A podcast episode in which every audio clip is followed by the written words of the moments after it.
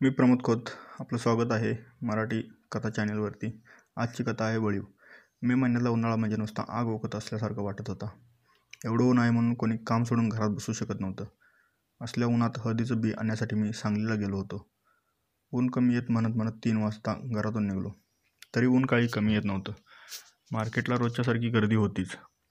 कोण शेतमाल व्यापाऱ्याकडे विकण्यासाठी आलेलं तर कोण तिथून माल विकत घेण्यासाठी आलेले अशी सगळ्यांची रेलचेल चालू होती. मध्येच ते बैलगाडीवरून माल वाहतूक करणारे गाडे हमाल यांचा दंगा. तिथंच कोपऱ्यावरती खुळखुळ आवाज करत असलेला उसाचा रसाचा गाडा दिसला.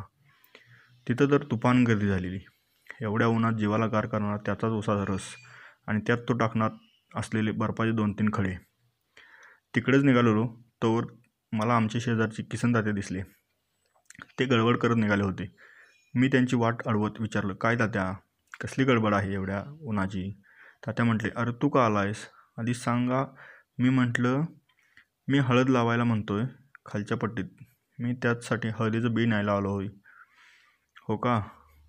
आहे दादा पाटील म्हणून आहेत बघ पुढच्या चौकात. बरं. म्हटलं चला जरा गारगार पिऊया. ते नाही म्हटले तरी पण मी त्यांचा हात धरून पलीकडंच आणलंच त्या गाड्याजवळ. दोघांनी बसून अर्धा लिटर रस पिला. आमच्याकडे ग्लास एवढा रस पिऊन पिल्यासारखं वाटत नाही.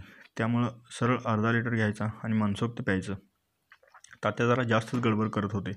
त्यांनी रस पिऊन बरं मी निघतो. तू यावरून तुझं काम. असं म्हणत जाता जाता रसाच्या बिलाचे पैसे पण देऊन गेले. मी जेव्हा बिल द्यायला किती झाले विचारलं तेव्हा तुमच्या काकाने बिल दिलं आहे असं सांगत त्याने घेण्यास नकार दिला.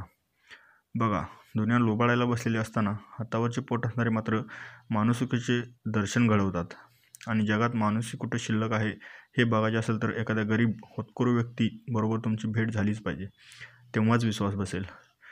नाहीतर एखाद्याने दोघांकडूनही घेतले असते पैसे. कोण येतं परत विचारायला आणि आलं तरी कोण ओळख दाखवतं?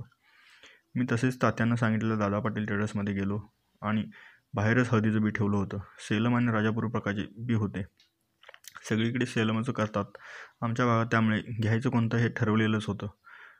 आता त्यात दोन तीन प्रकारची किमती करून ठेवलेले होते. कोंबालेलं न कोंबालेलं लहान मोठं असं. आता पहिल्याच वर्षी करायचे म्हणून मी चांगले बी घेतले. बिल करतावेळी दिवाणजीला बोललो. अहो किसनता त्यांनी इथूनच घे म्हणून सांगितलं आणि म्हणून इथं घ्यायला आलो आहे ते पण इथूनच घेत होते. आणि हळद तुमच्याकडेच विकायला पण असते त्यांची. हां म्हटले आलेले आज. काही अडचण आहे का? त्यांना पैसे मागण्यासाठी आलेले. हळदीचं बिलमधून कापून घ्या असं म्हणत होते. पण पाच लाख रुपये देऊन वार्षिक अहत पण तेवढी नसते. त्यामुळे आम्ही काही नाही देऊ शकलो. मी घरचा बाजार पण तिथूनच घेतला. महिन्याचा आणि गाडी भाड्याची करून घरी गे माल घेऊन उतरला. कस्तर जेवलो तोवर साडेआठ वाजले. आज गुरुवार असल्यामुळे रात्रपाळीमध्ये लाइट असते. आज उसाला रात आज रात्री पाणी प्यायला पाजायला जायचं होतं. त्यासाठी लगेच आवरून शेताकडे आलो. मोटर चालू करून उसाकडे निघालोच होतो. तेवढ्यात किसान त्या बांध्यावरती बसलेले दिसले. मी दिसताच ते बोलले. काय पाणी चालू केलं आहेस काय? होय म्हटलं. आज रात्री पाजून घ्यायचं म्हणतो दिवसा हळद लावता येते शेत भिजवून. हां होय म्हटले. काहीतरी करायलाच पाहिजे. मी बोलत बोलत दोन तीन सखीला पाणी लावले आणि तात्याजवळ येऊन बसलो. आता तात्यांचं वय पन्नाशीच्या आसपास होते. ते एक उत्तम शेतकरी होते. ऊस हळद द्राक्ष अशी पिके ते घेत होते. ते वेळोवेळी मला मार्गदर्शन करत होतेच. असे माझ्यापेक्षा वयाने खूप जास्त होते. तरी धाडस करून मी त्यांना विचारले. दादा पाटीलकडून घेतलेले हळदीचं बी पण त्या तुम्हाला एवढ्या पैशाची काय गरज एकदमच? मध्येच त्यावर तात्या बोलू लागले. अरे पोरा काय सांगू तुला? परवाच्या पंधरा दिवसामागच्या वळवाच्या पावसाने द्राक्ष बाग पुरी गेली. आता काय करायचं? सावकाराचं कर्ज घेतलं आहे. तो तर हात धुवून मागं लागला आहे काय करायचं समजत नाही. म्हणून दादा पाटील देतोय का बघूया म्हणून आलो होतं. तर त्यांनी पण हात वर केले.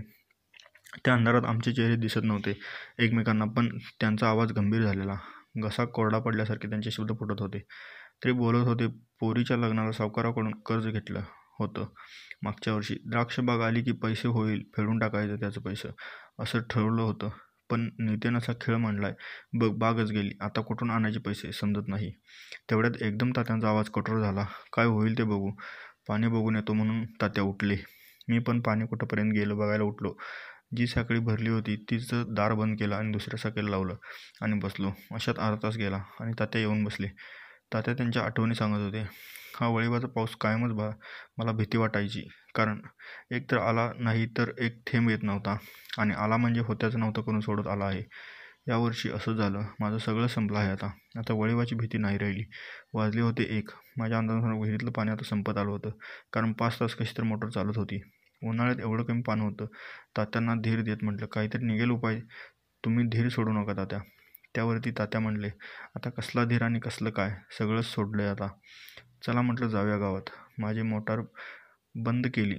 नाही नाहीतर मोकळीच फिरेल. नाही म्हटले अजून माझी मोटार एक तासभर चालेल. बरं म्हटलं मी निघतो. मला पण दिवसभर उन्हाचं उन्हानं खूपच कंटाळा आलेला. उठलो आणि गावात घरात जाऊन झोपलो. जसं पडलो सकाळी आमच्या बायकोच्या मोठ्या मोठ्या आवाजाने जाग आली. अहो ऐकलं का? उठा आता. रात्री पाण्यावरती होता ना मी झोपतच आता हिला आणि काय झालं सकाळ सकाळी दंगा करायला? झोपूनही देत नाही. झोपतच होय म्हटलं मग काय? आणि कांबरून ओढून झोपायचा प्रयत्न करतो तेवढ्यात ती म्हटली किसन तात्यांचा संजू सकाळी धारा काढायला मळ्यात गेला. बघतो तर काय? तात्यानं आंब्याच्या झाडाला फास लावला आहे. तसं माझी झोपच उडाली. ताडकन उठून बसलो. कशी तर कपडे घातले आणि पळत शेतात गेलो. तो डॉक्टर आले होते. बॉडी पूर्ण ताटलेली त्यांचं मत होतं रात्री आकारालाच फास लावला आहे. तसं माझं डोकं बदल झालं. खरीच आता वळीवाद जाण्यासारखं काहीच नव्हतं. तात्यांचं कारण ते आधीच गेले होते हे मला सकाळी कळालं.